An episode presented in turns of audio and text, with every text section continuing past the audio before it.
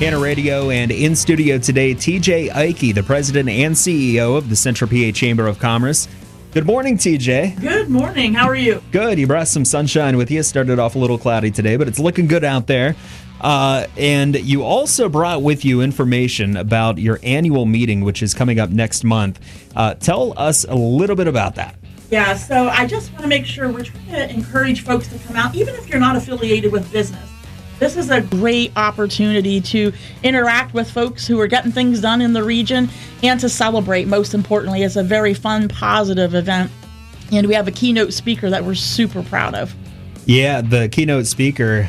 I don't know if you want me to break the news or not, but this is this is awesome. I'll let you do it. Oh, so uh, personally, I am a huge fan of Coach uh, as an athlete and as a coach, and it's just as a human being. So the fact that he's back in Lewisburg at Bucknell University, um, head men's basketball coach John Griffin is going to be our keynote speaker. And um, if you've not had the opportunity just to meet him, or let alone hear him speak, you're in for a treat and the opportunities to meet him. I mean, he's a busy guy. You know, you're coaching the Bucknell Bison. He's a busy guy, so you might not really have the opportunity to meet and kind of have a one-on-one conversation with him too often. But this is your chance to do. Yeah, um, it was a hope and a dream to reach out and ask him when I heard he was coming back to Lewisburg. Uh, you know, October is the start of basketball season, so he is incredibly busy. But um, he, without a blink of an eye, said, Absolutely, I'll be there. And yesterday, in one of the local papers, they did a great story and they interviewed him. And um, little did I know that this is a big focus on basketball and athletics in general um, for college level is mental health and balance. And so it's something that he is very ingrained um, in himself and his team. So who better to speak? Yeah, and that's the title of the meeting this year, and kind of the theme is finding balance. Yeah, um, you know, too often we find a way to be productive at work. We focus on work no matter what your work is. And I'm truly guilty. We don't find a way to focus on anything else. We don't have that balance of something outside of work to kind of give you that relief.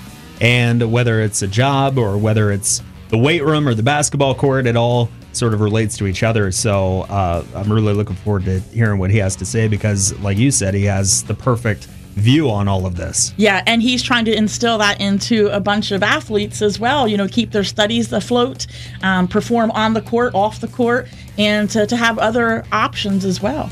And again, this is coming up Thursday, October 26th, 11:30 to 1:30.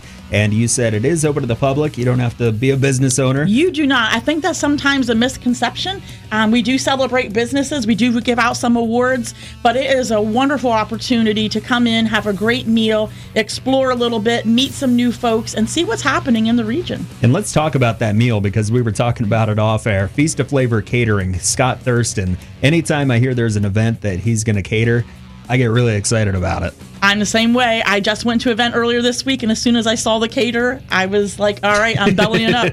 yeah, so we do something different. It's food stations, so you don't get a plated meal. You actually get the luxury to explore all the different food stations from pasta to salmon to a gyro bar, which is only for our event, um, a soup bar, salad bar. So there are so many opportunities for you just to take a little of this, take a little of that, and the desserts. You've not had a Feast of Flavor cookie. I don't know if you have, but we have found people try to smuggle them. They pack them up, roll them up in napkins, and when we're tearing down the event, they might have forgot their package, and we find these cookies. They are unbelievable. All right. Well, a lot going on Thursday, October 26th.